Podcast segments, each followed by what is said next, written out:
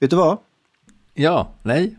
För ungefär sex år sedan Ja, så stod jag i Semcons kafferum, lounge.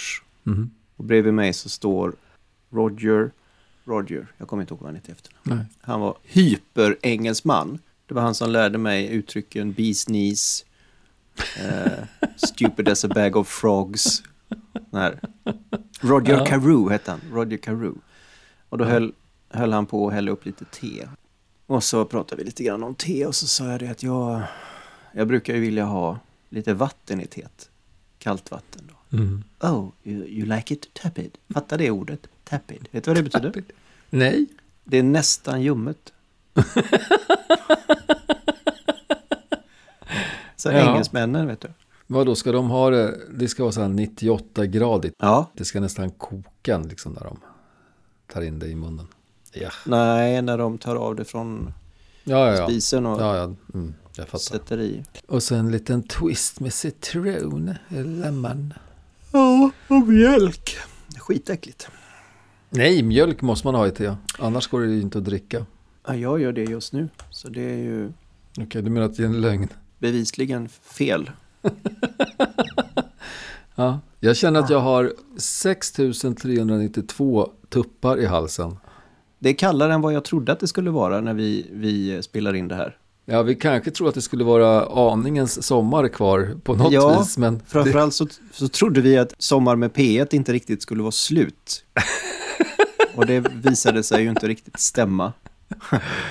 det är stenslut. Det finns det bara i podden att lyssna på. Ja, men det kändes, det kändes väldigt skönt när vi gick in i sommarhagen på något sätt där.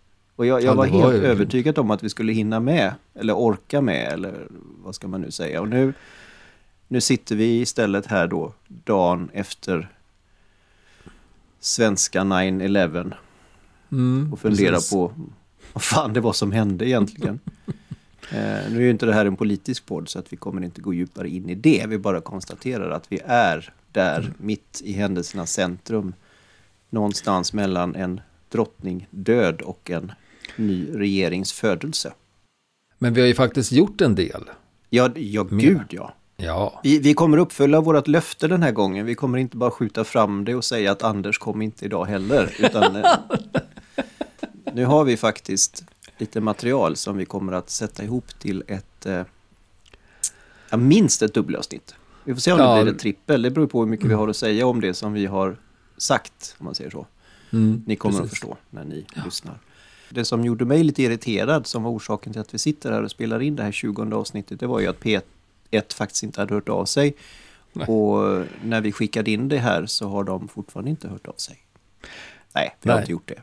Men hade vi skickat in det hade de inte hört av sig. Ja, men det är därför vi har en egen podd så att vi kan göra det här på vårt sätt. Exakt. Ändå, liksom. Vi rullar väl igång det här.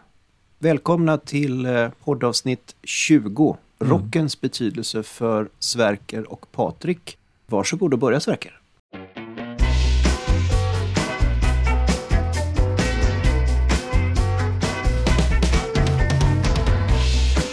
Julen 70. Det är då jag får mitt eh, första trumset. För det går ju inte att komma ifrån att det här med trummeriet, det har ju liksom hängt med mig hela, hela livet. Att jag fick det där trumsetet julen 1970, det berodde på att eh, jag hängde på Erikssons musik. På lördagarna nere i Östersunds centrum när mamma och pappa skulle gå och handla. Då tyckte jag att det var roligare att vara hos den lilla söta tanten på Erikssons musik. Där det fanns ett trumset och där jag fick sitta och trumma. Pappa var ju faktiskt helt omusikalisk. Eh, mamma däremot, hon hade ju hållit på med körsång och hon kunde spela piano och spela tramporgel. Det hör ju liksom en lärarinna till att kunna. Så att det var ju lite kul ändå då, tyckte de båda två. Faktiskt pappa också. Att eh, jag hade fått för mig att det här med trummor var någonting att ha. Men pappa tyckte inte bara att det räckte med att man satt och spelade för sig själv. Nej, han tyckte nog att ska man lära sig det här med musik då kanske man ska lära sig på riktigt. Så han eh, tog kontakt med regionmusiken i Östersund och fick där kontakt med Ralf Dahlgren som var regionmusikens slagverkare. Han kunde spela över 120 olika slagverk. Men då räknar man i och för sig in triangel också. Så att eh, honom fick jag börja spela lite trummor för. Han hade världens coolaste bil. En P1800 svart. Som han hämtade mig på. Eller hämtade mig i. Från genvägen för att kunna åka ner till regionmusikens lokaler. Där vi spelade trummor. Man kan ju tycka då att har jag hållit på att spela trummor sedan 1970 så borde man ju liksom vara professionell. Men nej, så ambitiös har jag inte varit. Jag är ju fortfarande samma glada amatör som jag var då.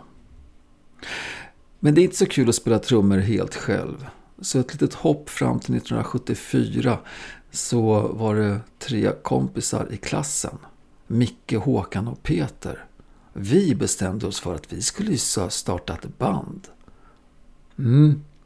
Vi fick till och med ett gig, nästan utan att vi ens hade börjat lira. Det var ju då i femman. Vi repade i Mickes bastu.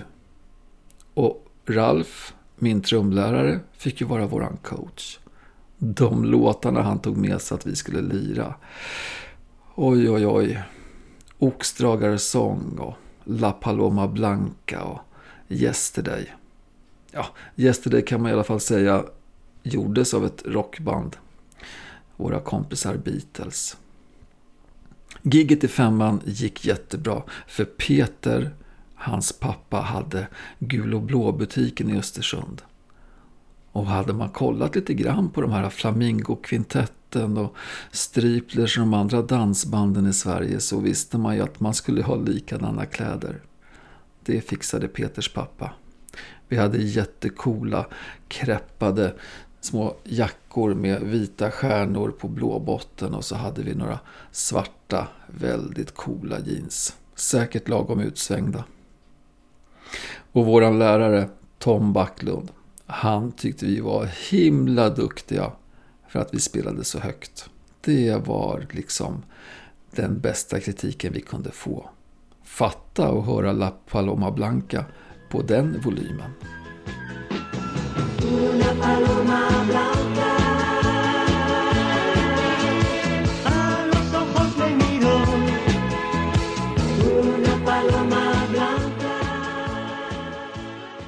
I samma veva här så köpte jag faktiskt min första LP. Och det var ju inte så mycket beroende på vilket band det var, utan att det var ett sånt fantastiskt häftigt omslag. Det var en orm ett ormhuvud på röd botten och så stod det jättehäftigt skrivet på skivan stod det Killer. Det var Alice Cooper. Jag hade ingen aning om vilka Alice Cooper var men skivan var ju så häftig så att den var jag bara tvungen att ha. Den första rockskivan med eh, låtar som Hello Flies och Be My Lover och inte minst Under My Wheels.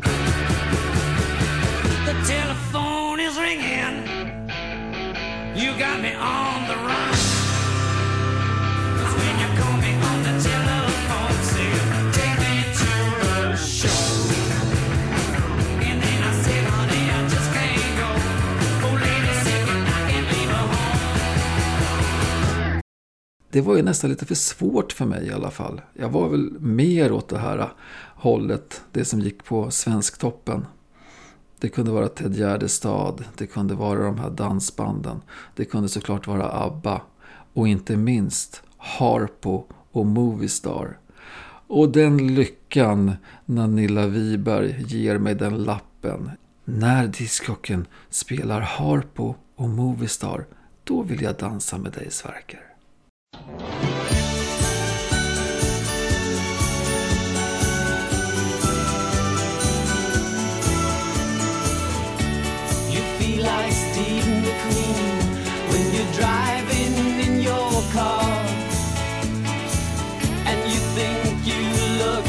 James Bond when you're smoking your cigar. Movie star, oh movie star.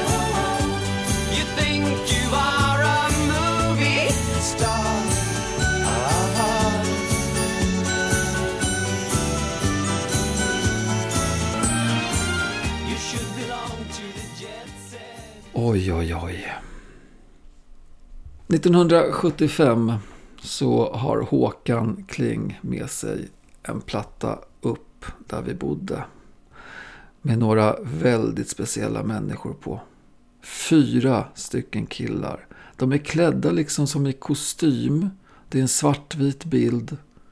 Men deras ansikten, de är ju sminkade. De är bandet Kiss och det här är plattan Dress to kill.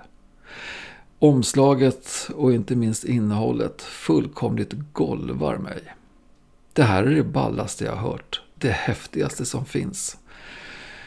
När de kommer till Gröna Lund den 28 maj 1976. Då är vi där. Inte Håkan och jag, tyvärr. Men pappa och jag.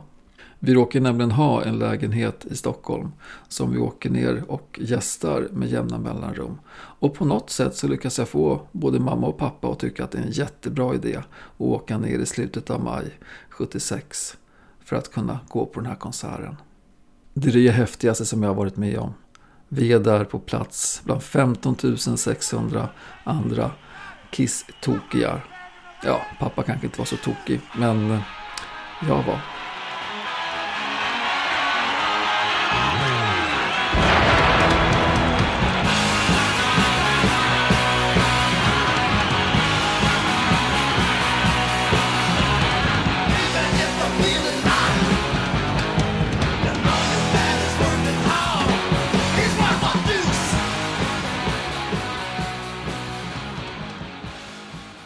Det här ledde ju till en till sak. Jag var ju tvungen att ha ett nytt trumset. Jag kunde inte ha det här lilla minitrumsetet längre. Nej, och nu var jag ju tvungen att få ha ett likadant trumset som Peter Criss i Kiss. Det var ju tvunget att bli ett Pearl-trumset. Och pappa, han fixade det. Vi hade dessutom flyttat till en lite större villa. Där vi hade ett pannrum. Ja, man hade ju olja på den tiden. Och det, det rummet, det blev mitt trumrum. Vid den här tiden hade tidningen Poster börjat komma ut. Och Kiss var stora vid den här tiden. Poster kom ut en gång i månaden och i varje nummer fanns det en Kiss-affisch. Det dröjde inte länge innan det här pannrummet, Sverkers trumrum, var tapetserat med kissaffischer. Ungefär samtidigt så lärde jag känna en kille som hette Peter Lycke. Och han tog mig in på helt nya banor när det gällde rock'n'roll-musik. Han visade mig vem David Bowie var, vad Status Quo kunde göra, vilka Thin Lizzy var, Sweet, Slade och Iggy Pop.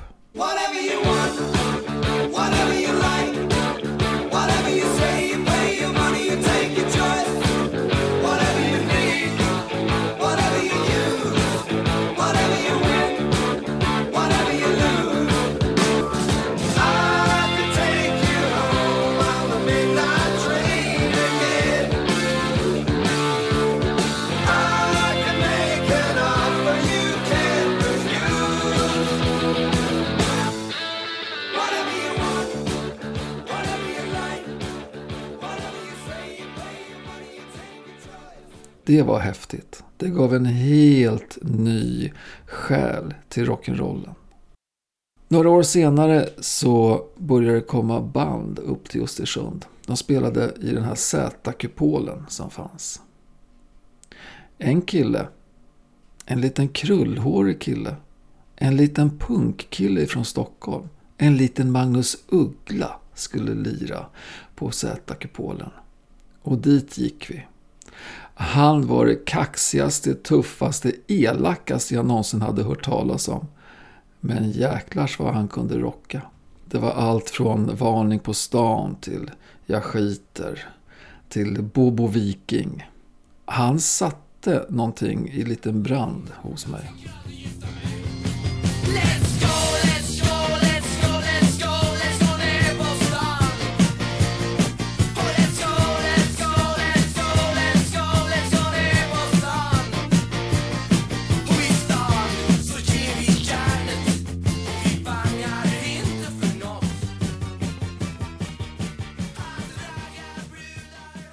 Något år senare så flyttade faktiskt eh, Peter Lycke upp till oss i eh, Östersund. Han bodde egentligen i Stockholm. Han skulle gå om nian. Och jag hade ju ett eh, trumrum. Och Peter spelade ju såklart gitarr. Vi drog igång ett band. Ett riktigt rock'n'roll-band. Inga egna låtar, vi spelade bara andras låtar. Men nu var det ju rock'n'roll som gällde. Det var Status, det var Magnus Uggla, det var Sweet, det var Iggy Pop, det var Thin Lizzy. Och inte minst så var det Magnum Bonum och låten Skateboard. Mm. Vi fick också ett gig i en skola, på Parkskolan. Och när vi lirade där, då hade Sverker fått sitt första hål i ett öra. Och det var såklart vänster öra. För ingenting annat funkade, sa Peter Lycke.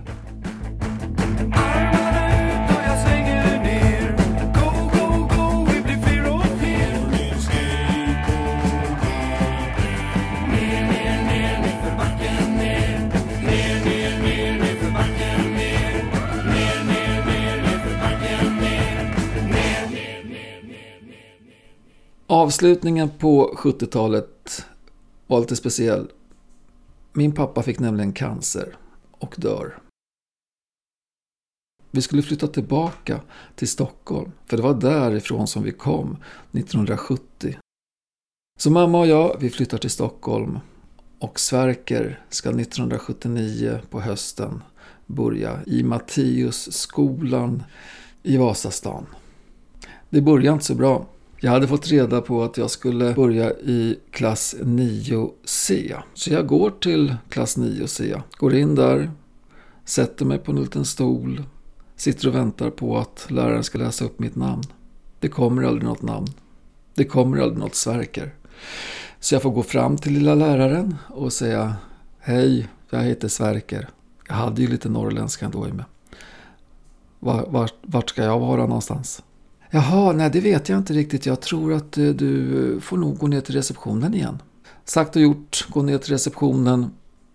Det var i 9A jag skulle vara. I 9A så är det en brokig samling med killar och tjejer. Det finns en ledig plats, en stol, bredvid en kille som heter Micke Ivarsson. Och Micke var jag lite rädd för från början. För han var stor och han hade stort svart hår. Men han var snäll några veckor efter att jag börjat i nian så är det en musiklektion då det finns ett trumset framme vid katedern. Jag vet inte riktigt vad som flyger i mig men jag slår mig ner bakom de där trummorna och börjar lira. Då kommer en av killarna i klassen fram till mig.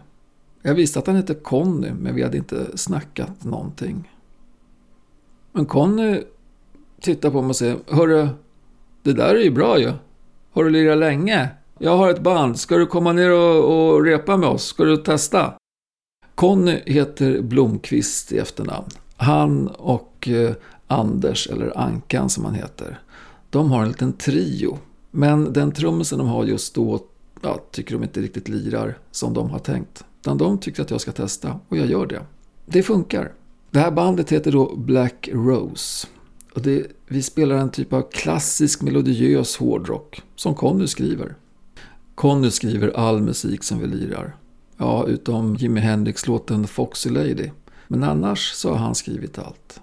Och det gör han ju faktiskt fortfarande i det bandet som han har nu tillsammans med Ankan, Electric Boys.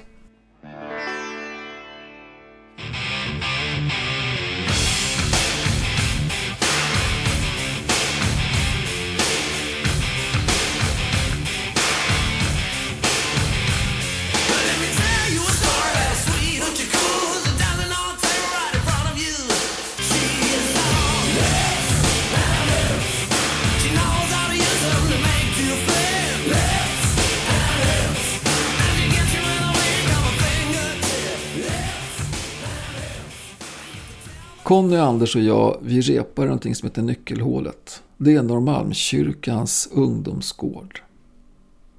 Vi får gig efter gig på lite olika ungdomsgårdar. Höga Lidsgården, vi är ute i, i Bromma. Och inte minst så får vi faktiskt ett gig på Matteusskolan. Det är mitt på dagen.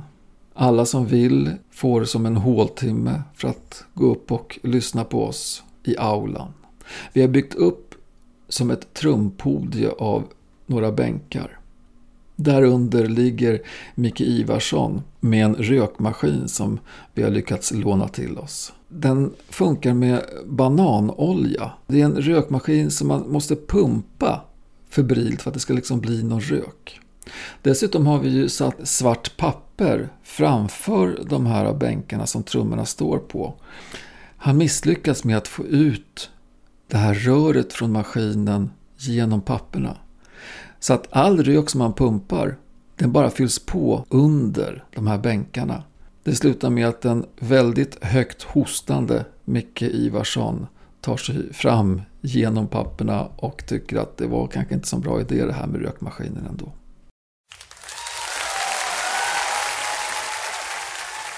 Hur som helst, vi drar igång gigget.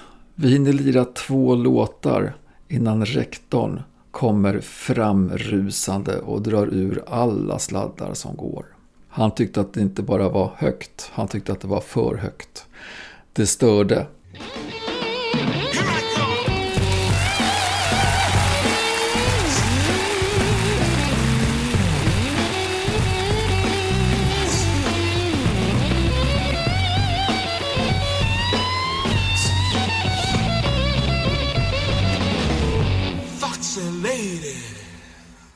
Egentligen så är det helt obegripligt hur vi kunde få ett gig mitt på dagen i Matteusskolan. Men så var det.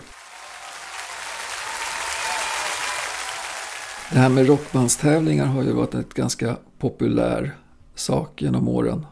Vi var faktiskt också med med Black Rose i en rockbandstävling som hette Nya Ansikten. Det var organisationen Barnens Dag som, som stod för det. Vi fick lira på Skansens stora scen. Det var vi och så var det två band till som skulle tävla för Stockholm. Ett av banden hette Standby. Jättebra hårdrocksband med två gitarrister, basist och en kille som hade dubbla baskaggar på trummorna och en tjej som sjöng. Och gisses vad hon sjöng. Hon hette Carola. Carola Häggkvist. Vi visste det inte då såklart att hon skulle bli Sveriges största Carola genom tiderna. Men det lite roliga var ändå att vi vann. Vi slog både dem och det tredje bandet och kom till Sverigefinal. Och den gick av stapeln på Södra Teatern. Där kom vi tvåa. Men bara att ha vunnit över Carola och Standby, det var en liten seger.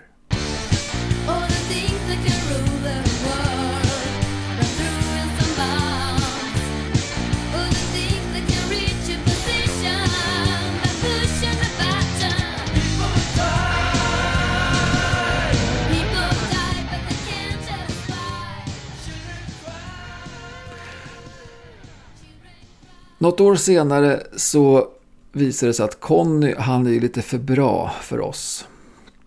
Det finns ett annat Rose-band i Sverige. Vi heter ju Black Rose. Det fanns även ett Neon Rose. Och de var ute efter en ny gitarrist. Conny som var ung, hungrig och fruktansvärt duktig på gitarr. Han blir deras nya gitarrist.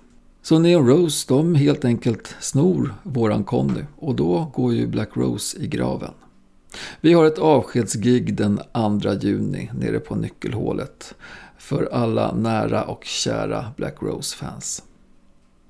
Men Neon Rose har även en manager som heter Jan Cedervall. Jag står ju utan band, det gör Ankan också. Men den här Janne, han har ett annat band i sin lilla portfölj. Ett tjejpunkband. Live in Sacrifice heter de. Mia, Marie och Marianne. Och de har precis blivit av med sin trummis. Så han frågar mig om jag skulle kunna tänka mig att börja lira lite punktrummor. Hur svårt kan det vara? Låtar som Jag vill inte bli stor, Illusion passar inte mig och Dra åt helvete. Kändes rätt rätt faktiskt. att hoppa på en sån sak. Det går ganska bra för Living Sacrifice.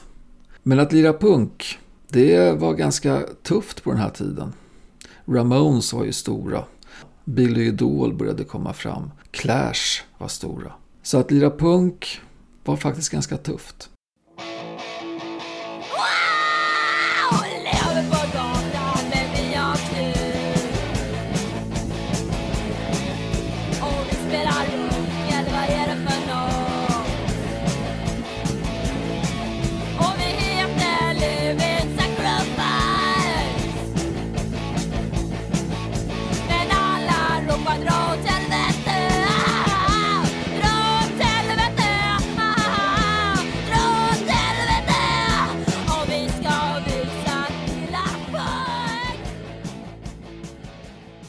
Vi gjorde en liten turné. Vi åkte till Köping, vi åkte till Göteborg, vi åkte till Malmö. Vi gjorde en LP redan 1981. Vi hette ju Live and Sacrifice, att eh, då kunde man ju kanske döpa plattan till Levande offer. Ah, det passade ju rätt bra också eftersom en av låtarna på skivan hette just Levande offer. Vi fick vara lite förband till Dag Vag, till Trogs på ett ställe som heter Mariahissen som var ett ganska stort liveställe på den tiden.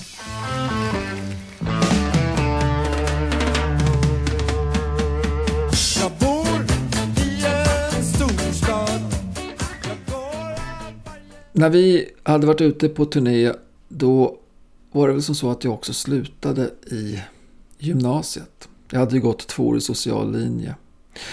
Fick mitt första riktiga jobb på Motormännens riksförbund som vaktmästare och postutdelare och moppeåkare.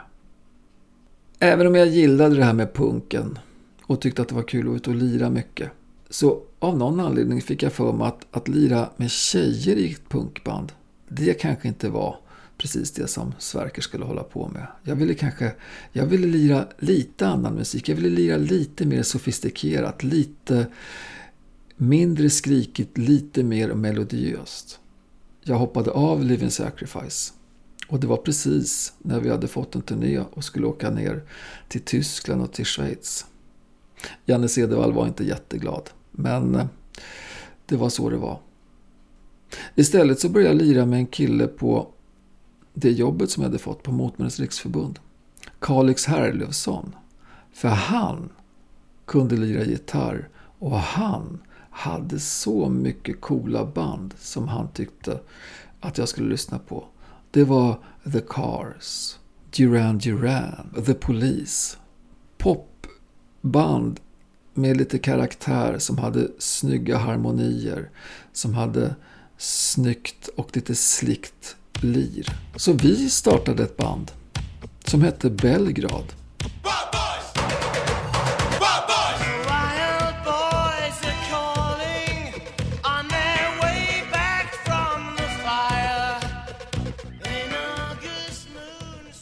Jag bodde ju vid den här tiden fortfarande ihop med morsan på Västmannagatan som vi flyttade till från Östersund. Men nu var det dags för en ny lägenhet. För en egen lägenhet. Och vi pratade om året 1983. Jag köper en liten lägenhet ute i Kristineberg.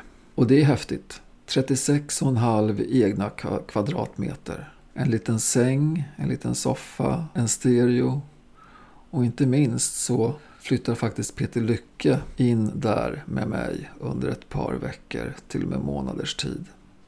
Och då är det mycket musik.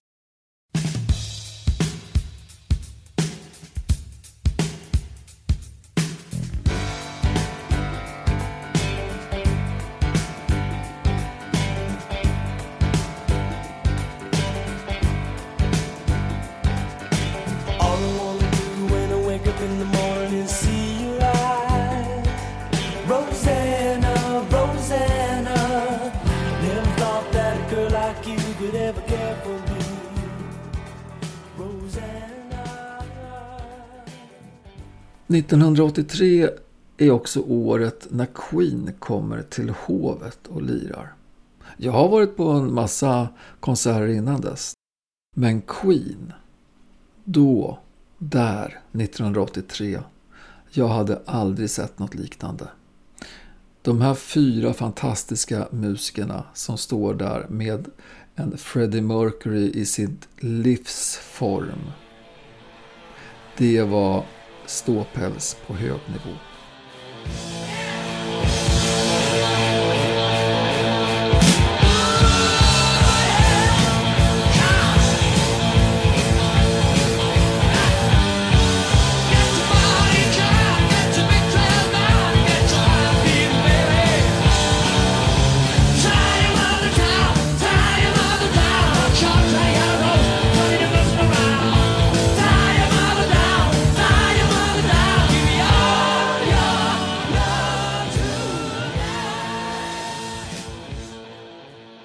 För min egen del så jag lirar med grabbarna i Belgrad.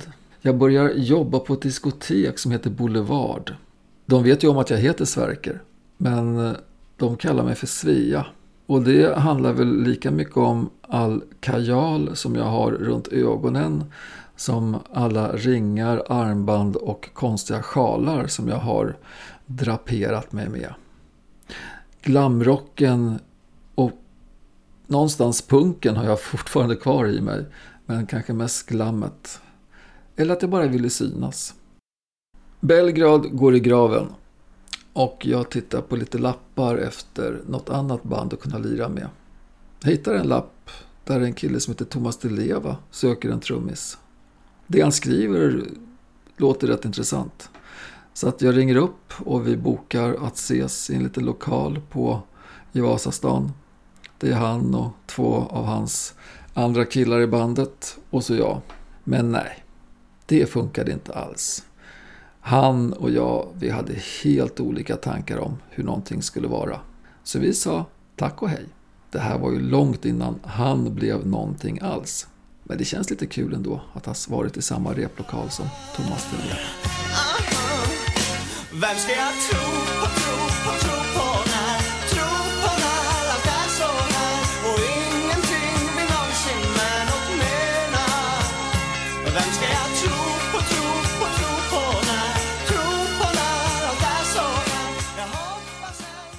Jag har egen lägenhet. Jag har ett fast jobb. Motormännens riksförbund har jag slutat på men börjat på KB Vitrum istället. Såklart tack vare Peter Lycke. Jag börjar lira med ett band som heter Vague Shime. Vi är också sådär väldigt Duran Duran-influerade. Vi repar och repar och repar och repar och kommer ingen vart. Inte ett enda gig under de två åren som vi lirar ihop. Det är nästan som att det blir lite skönt när lumpen kommer in och tar hand om mig i 11 månader. Tack vare lumpen så får jag både busskort och lastbilskort och kan bo hemma i lägenheten. Året efter, 1987, så började jag lira med ett band som hette What About. Och det var häftigt. För de, vi, skrev egna låtar och vi lirade Billy Idol, vi lirade Big Iggy Pop, Real Wild Child var stor, Aerosmith var stort. Nu var rocken tillbaka. Efter lite paus där under lumpen så var rocken verkligen tillbaka.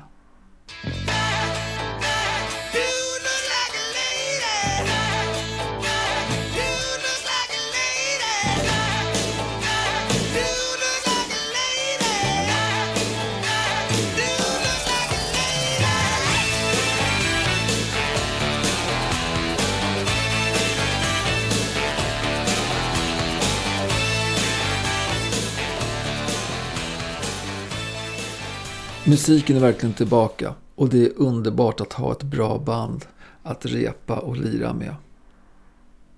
Byter dessutom jobb.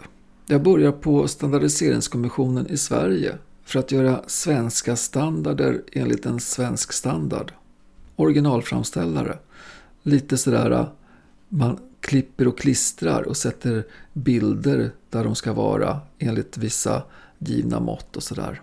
Men på SIS så finns det en tjej som säger att Hörru du, gillar inte du reklam? Och jag, ja det vet jag inte. Ja men du är ju duktig på att skriva. Du har ju liksom lite sinne för det här också med att, att eh, liksom montera saker. Att vara liksom originalare. Ja, Okej, okay. jag tycker du borde söka till Bergs reklamskola. Jaha, där läser man och, och, och, pluggar om reklam. Man kan, det finns, man kan skriva, man kan hålla på med, med, med grafik. Man, jag tror att det är bra för dig. Jag har gått där en kvällskurs. Jag tycker du ska söka. Jaha, sagt och gjort. Jag letade väl upp vad det här Bergs var för någonting. Och där fanns det då en kurs som hette reklamkommunikation. Då skulle man göra en annons om sig själv i A3-storlek. Hur, hur gör man det? Tänkte jag. Ja, ja. Jag tog väl någon bild på mig. Som jag helt plötsligt bara skar sönder i liksom massa olika smådelar. För jag kände mig rätt liksom fragmenterad och tyckte att det här var svårt. Och så satte jag en rubrik som blev Samla ihop dig nu. Och så de här äh, sönderklippta bilderna på mitt ansikte. Och sen skrev jag som en liten intervju av mig själv. Där jag faktiskt bara förklarade varför jag tyckte att det var svårt att beskriva sig själv i en annons. Och av någon anledning så tyckte de här två tjommarna som ledde den här kursen reklamkommunikation att ja, den där killen Sverker kanske vi skulle ta hit på en intervju i alla fall. De ställde en massa konstiga frågor. Jag vet inte vad jag svarade. Men av någon anledning så verkar de tycka att jag hade någon plats där att fylla. Och det är jag väldigt glad för. För det var då det började. Det roligaste livet. På Bergs. Med Patrik.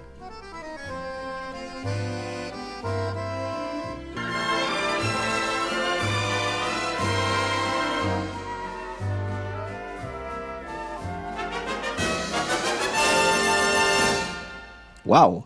Ja, det var precis så det var. Det var det. inte, Lite... inte ljugit någonting. Eh, Vilket nej. liv du har haft. Ja, ja, tack. Och ändå så, så här i, efterhand så kommer man ju på en faslig massa andra saker som, ja, gud, som inte ja. kom med. Men ja, ja. det är Tusen ju, saker. Det är så det är. Så att det, det är nog inte omöjligt att det kommer bli små reflektioner tillbaka på sånt som kanske inte togs ja. upp eh, här. Nej. Men nu då, Patrik? Nu ska vi... Ja, vi, vi, vi kommer ju att djupdyka i det här såklart mm, och analysera sönder det under mm.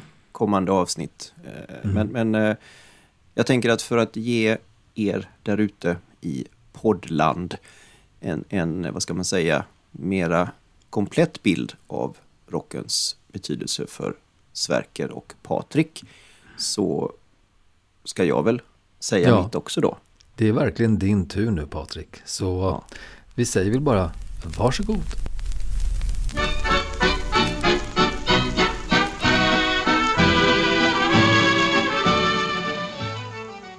Det spelades inte många skivor hemma.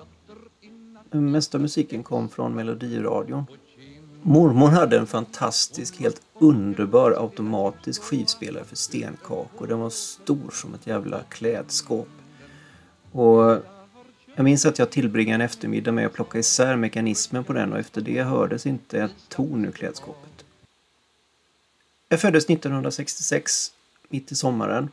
Min mamma jobbade deltid i en butik och pappa hade bilverkstad. Min mellanbror började spela handboll och min äldste bror trummor.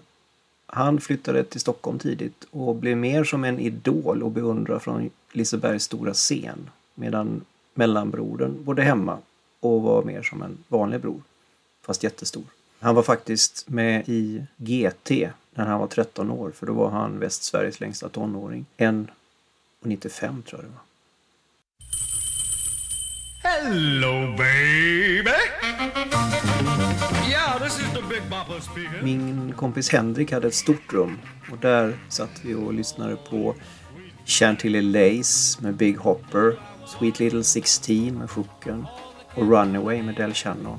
Gud, jag tror vi spelade sönder den Del Shannons Greatest Hits.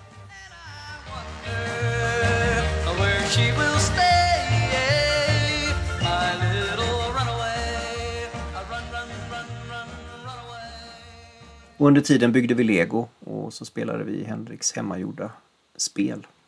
Bland annat Budget, en eh, monopolkopia som tog upp hela hans rum.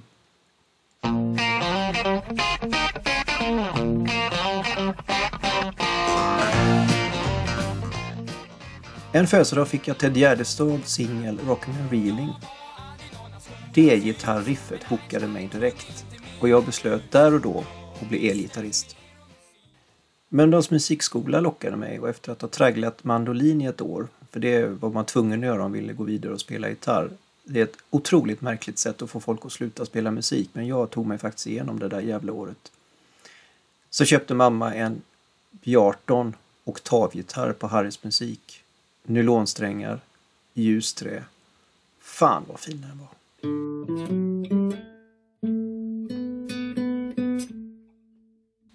Gitarrböckerna av Josef Holicek var däremot inte det. Oxdragarsång, Lilla Snigel och Hejsa Petronella, det, det gödde liksom inte direkt den spirande rockguden i min tioåriga kropp, men jag tragglade på. Men i sexan gick jag så upp mig. Gitarrläraren tog det ganska bra och gitarren hängdes upp på väggen under trappan i mitt rum.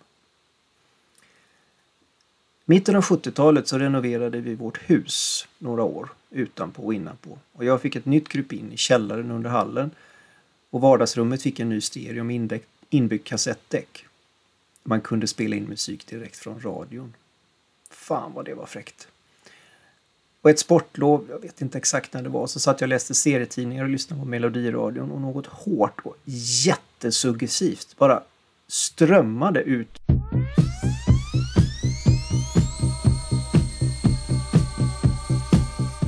Så jag rusade ner i mitt krypin, ryckte ur CD 120-bandet ur min lilla bassspelare och så tryckte jag igång inspelningen i vardagsrummet.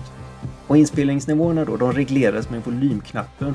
För att få lite kräm så fick man dra på ljudet ordentligt och då var det tuffaste jag har hört i hela mitt liv.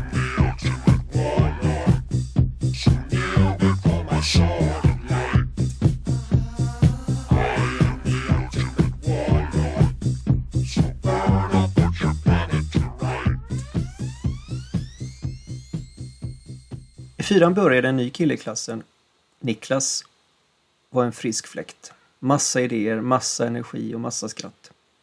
Vi klickade ganska direkt och hängde ihop en massa. Han hade ett biljardbord i vardagsrummet där vi spelade åtta bollar och lyssnade på musik. Han och hans mammas kille hade massa coola skivor. Docent Död, Secret Service. En av de första gångerna hemma hos honom satte han på en låt som fullständigt golvade mig.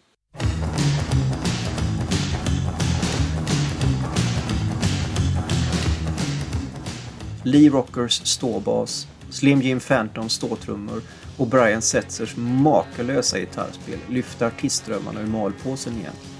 Jag var på väg tillbaka, på väg mot evig berömmelse och idoldyrkan. Och Runaway Boys, de skulle betyda mycket på vägen. Can I turn to? Where can I stay? I heard a place is all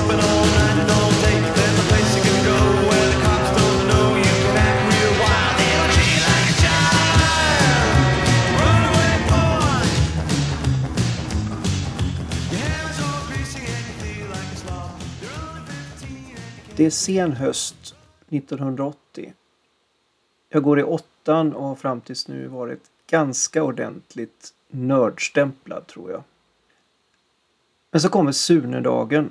Eh, Sunedagen är då den 29 november när Sune har namnsdag och av någon anledning så klädde kidsen ut sig till 50-talare på den tiden. Killarna var Sunar och tjejerna var Dorisar. Jag kliver in i klassrummet i pappas tokskarpa myggjagare. Vit polyesterskjorta och stuprörsbyxor som jag köpt på Myrorna. En gammal skinnjacka, svetsglasögon, läderslips och brylkräm. Satan vad jag hade brylkräm. I och med att jag inte ser någonting så hade jag plockat ut glasen ur mina glasögon och klistrat fast dem med sånt här kludd innanför. Så jag ser nästan ingenting. Men jag är skittuff och det märks. På kvällen så är det begivenheter nere i Möllan som var typ Danspalatset i Mölndal centrum. Där ska man utse årets Sune. Jag går omkring och är jättetuff tillsammans med Henrik och helt plötsligt klappar någon mig på axeln.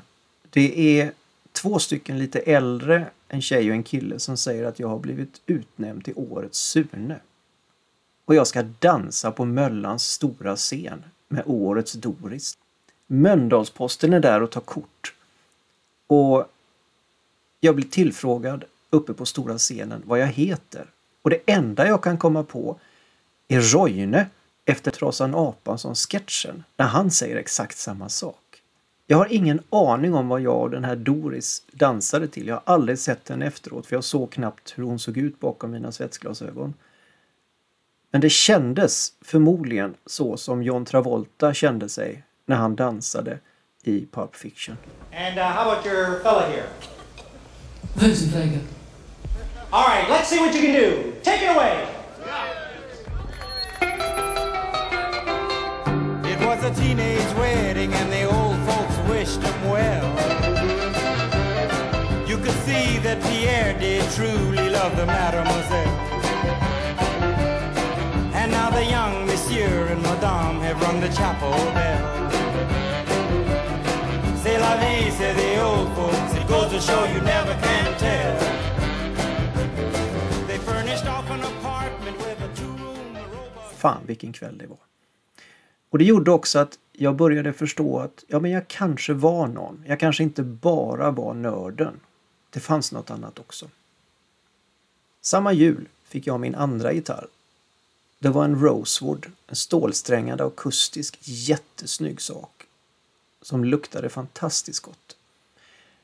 Och jag fick också Beatles Complete, alltså den, den gula med guldemblem och Wild Honey Pie fullständigt fantastiskt att kunna ta sig in i den musikskatten. Den julen var också mycket backgammon, skinka med Worcestersås och Monopol på engelska uppe hos min kompis Vladdy. Och han diggade Beatles också.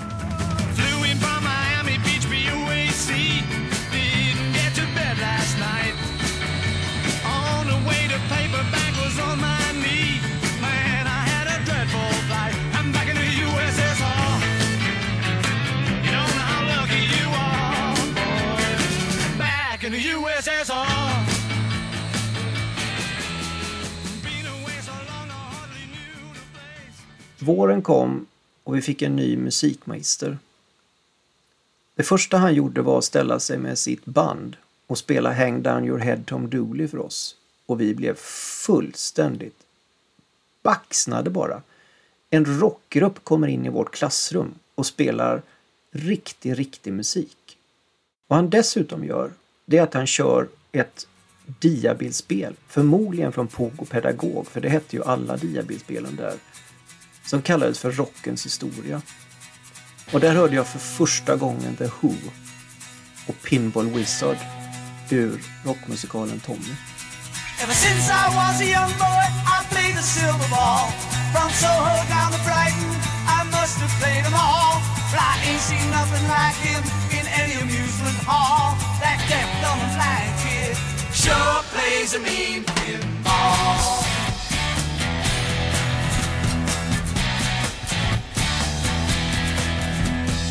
Stands like a statue, becomes part of the machine. Feeling all the bumpers, always plays clean. Plays by intuition, the digit count. 80-81 hände mycket. Jag började på mitt första sommarjobb på Dalens Livs. Det var Ivan, en fantastisk utlevande, större än livet människa. Det var Herman, en tjock göteborgare som var slaktare och Lojda som satt i kassan. Jag jobbade för eh, fickpengar tror jag. Men när jag var klar så tyckte Ivan att jag hade gjort något bra så han gav mig 450 spänn.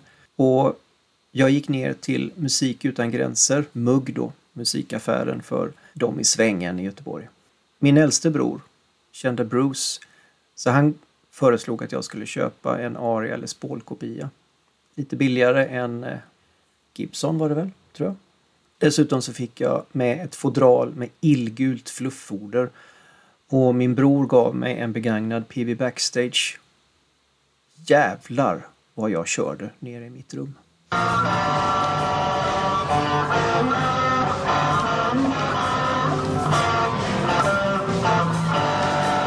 Det blev avslutningskonsert i nian. Eh, jag tjatade mig in i det bandet. Verkligen tjatade mig. Jag har aldrig tjatat så på någon i hela mitt liv. På gympasalens golv inför hela skolan så sjunger jag Cadillac och spelar kompgitarr på en sprucken högtalare. Det låter för jävligt. Det låter så fruktansvärt pissdåligt som man kan inte tänka sig. Och det värsta är att konserten spelas in.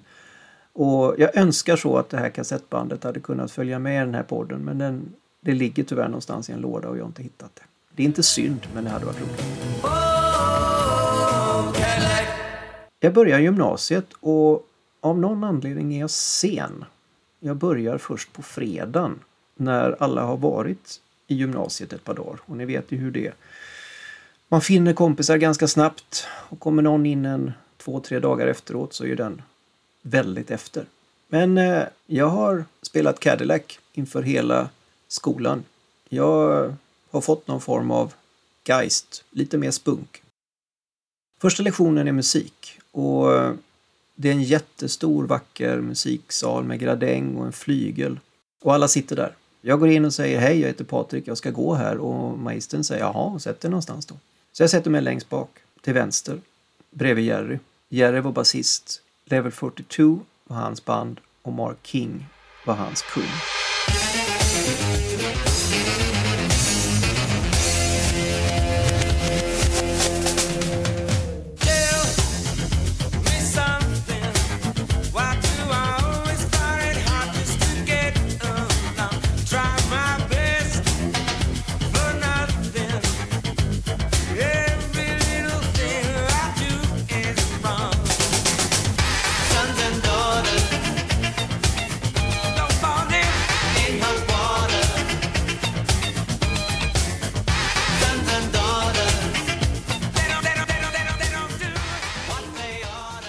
Det blev en helt ny musikstig som jag började gå. Jerry lyssnade också på U2. Alltså War. Jag bara älskade det omslaget. Eh, dock var det nog varken U2 eller Level 42 som blev det mest betydelsefulla. Det var Polis och den här.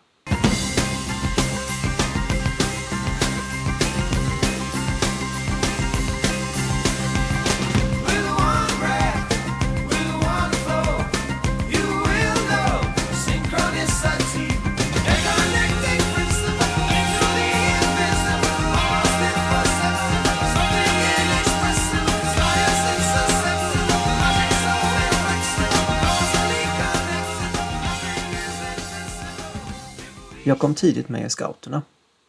Mamma var ledare sedan många år så från två års ålder hängde jag med som ledarunge och pestade alla mammas scoutkompisar. I min klass gick också en eh, gammal scoutkompis som hette Håkan och han introducerade mig till rollspel. Vi hängde jämt i Håkans källare. Och där lyssnade vi på rollmodell Jar, Saga, Mike Oldfield.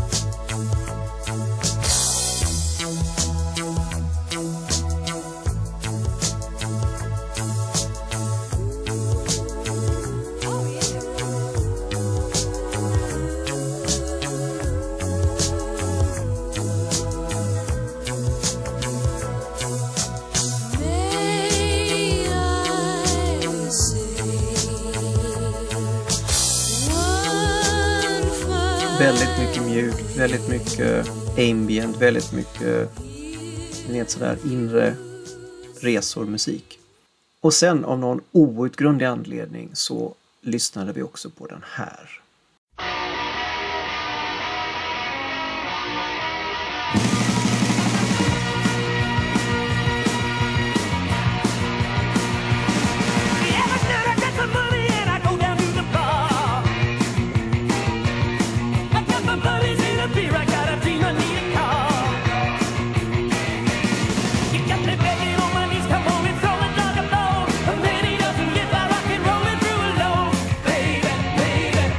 Läger på läger avlöste varandra och 1983 hade jag blivit medlem i RS-laget Flärpen. Och ett RS-lag det är scouter som är så gamla att de fungerar utan egentlig ledare. Mamma och pappa var ledare i Mölndalskårens intendentur en sommar och jag skulle för första gången vara vuxen ledare med ansvar för flottbygget tillsammans med nämnde Håkan. Mamma och pappa åkte före mig och jag skulle på egen hand ta mig till stationen och ta tåget till lägret Horga i Hälsingland. Det var ganska stort för en bortklämmad unge som aldrig gjort några längre resor på egen hand. Jag packade och hängde min Bjarton, numera standardutrustning, på ryggsäcken. Det blev två makalösa veckor. Det var inget regn, tusentals scouter från alla världens hörn, skoj och äventyr och musik. Massa musik. Med i RS-laget Flärpen fanns Johan, Ola, David och Martin. Fyra oerhört musikaliska killar som jag fick vara med och jamma runt lägerelden långt in på småtimmarna. Det var inte så mycket rock, men massa Kid Creole, Beatles och så Men at Work. I can get you sleep. I think about the implications of diving in too deep and possibly the complication. Day after day it reappears. Night after night my heartbeat shows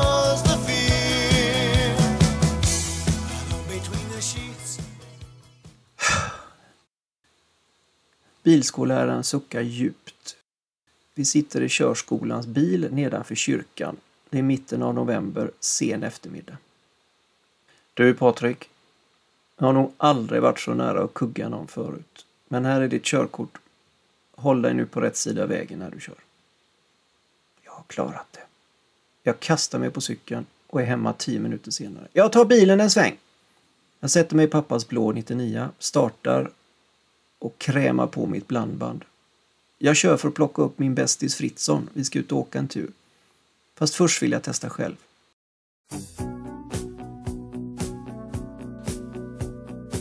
Jag åker ut på E6 söderut mot Lindome. Det finns fortfarande lite eftermiddagssol i sydväst, det är ganska lite trafik. Och det är jag, och det är bilen, och det är Erik Wåhlsons brödarröst.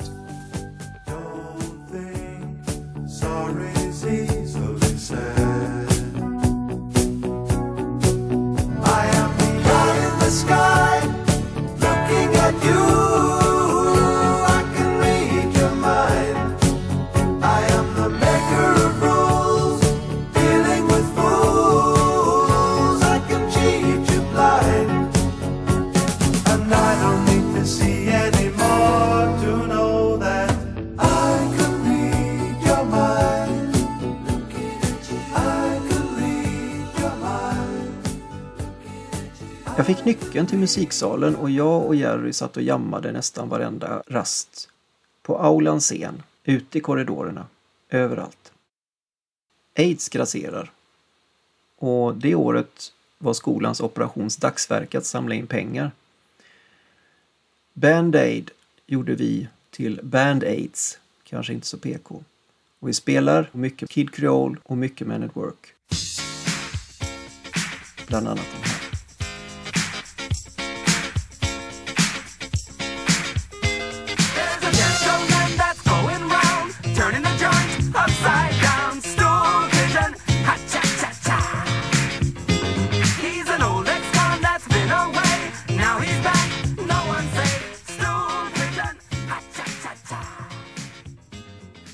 Studenten kommer, men det krockar med lumpen så att jag missar faktiskt sista veckan när alla festerna håller på. Lumpen är en ganska dålig tid för mig. Grupptryck, machokultur. Finns inte så mycket att säga egentligen. 15 månader senare är jag ute. Jag är ganska vilsen. Letar efter någon manlighet. Jag träffar en eh, lumparpolare nere på Hedens fotbollsplan. De tränar amerikansk fotboll. Det är ju någonting man kan vara manlig i. Jag blev med där och eh, tränar. Det går jättebra. Vi är skitduktiga. Otroligt bra. Och det största och tyngsta är nog vårt självförtroende. Vi är så fantastiskt duktiga. Vi ska spela vår första hemmamatch på en plan ute på Långedrag. Vi möter Oslo Fighting Trolls och vi förlorar med 0-76. Vi är på väg till en bortamatch. Vi ska åka ner till Skåne och spela mot Limham Griffons. Klart att de vann. Säkert med fan 8000-0. Vägen hem är inte jättebra, men eh, den här är bra. Den spelar vi om och om igen.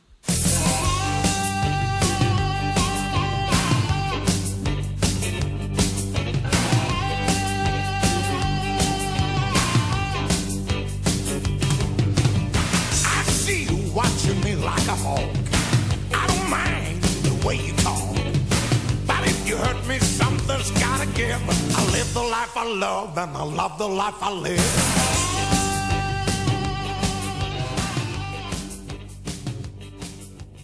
Jag får mitt första riktiga jobb.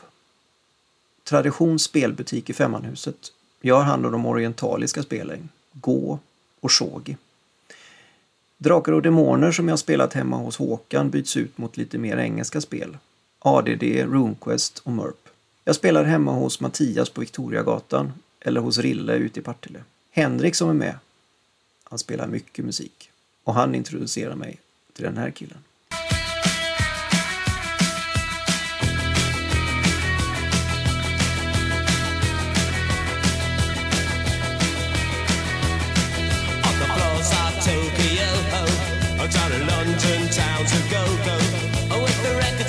Reflection and the mirror's reflection, I'm a dancing with myself.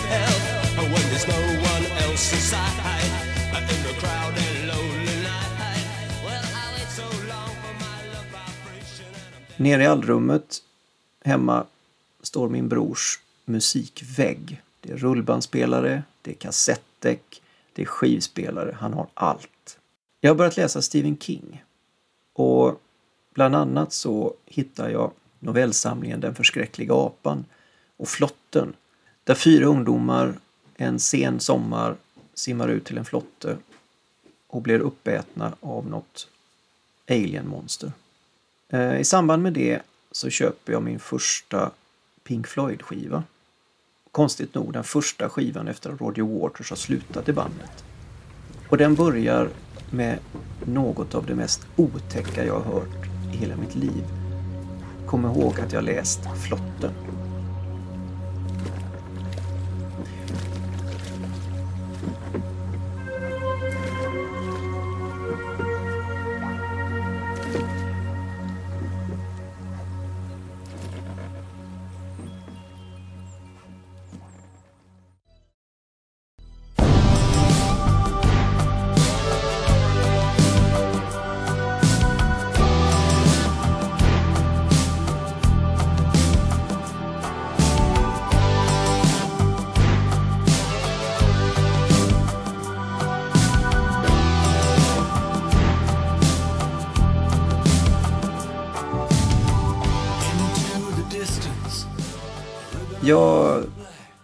Funderar på att börja plugga.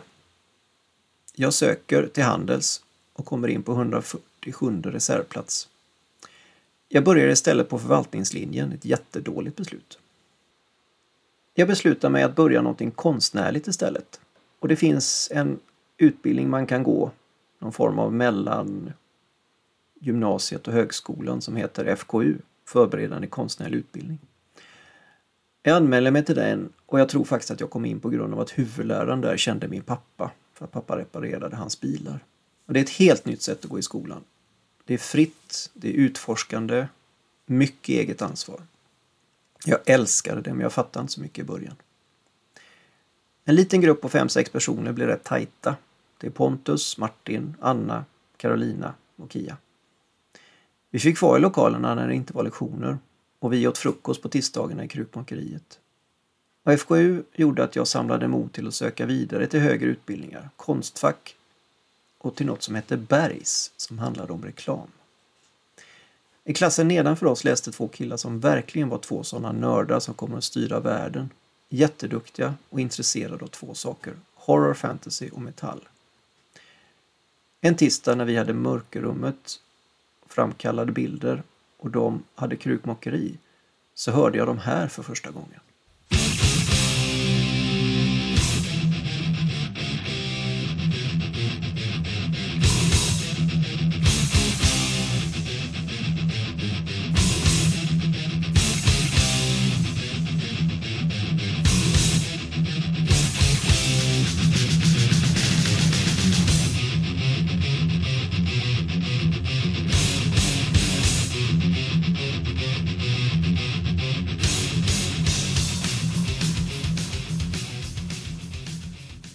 Man skulle ju söka till Konstfack och till Bergs. Och ansökan till Konstfack är nog det mest pretentiösa och minst genomtänkta jag gjort. Jag var en gudomlig talang som de skulle ta emot gråtande av tacksamhet. Samtidigt tänkte jag att de kanske möjligen inte skulle förstå min storhet så jag safeade med en ansökan till en kvällsutbildning på RMI Bergs reklamskola. Uppgiften var en annons om mig själv. Kia hade tagit ett jättefint porträtt av mig som mamma tyckte om också. Hon sa, ta det tycker jag, då ser de ju vem du är. Jag tvekade länge. Hösten innan hade jag ringt Mats, en god och klok vän som jag träffat på Horg 83. Vi skulle göra en fotouppgift och jag behövde en modell. Följ med mig ut på promenad, sa jag. Vi gick runt med kamera och plåtade varandra. Mats tog en bild utanför Skandinavien på mig bredvid någon staty när jag hade munnen full av kastanjelöv. Jag struntade i vad mamma sa och tog den bilden. Och det var väl tur det. För nu öppnades dörren till den andra akten av mitt liv. I Stockholm. På Bergs. Med Sverker.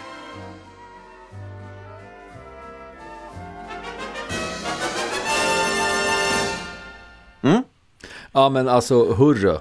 Det är Mm. ju... eh, Jag blir så här lite, lite härligt eh, kallsvettigt glad åt att få höra allt som du har eh, gjort eh, under de här åren innan eh, vi sågs. Och ditt... Eh, alltså vad många du har träffat.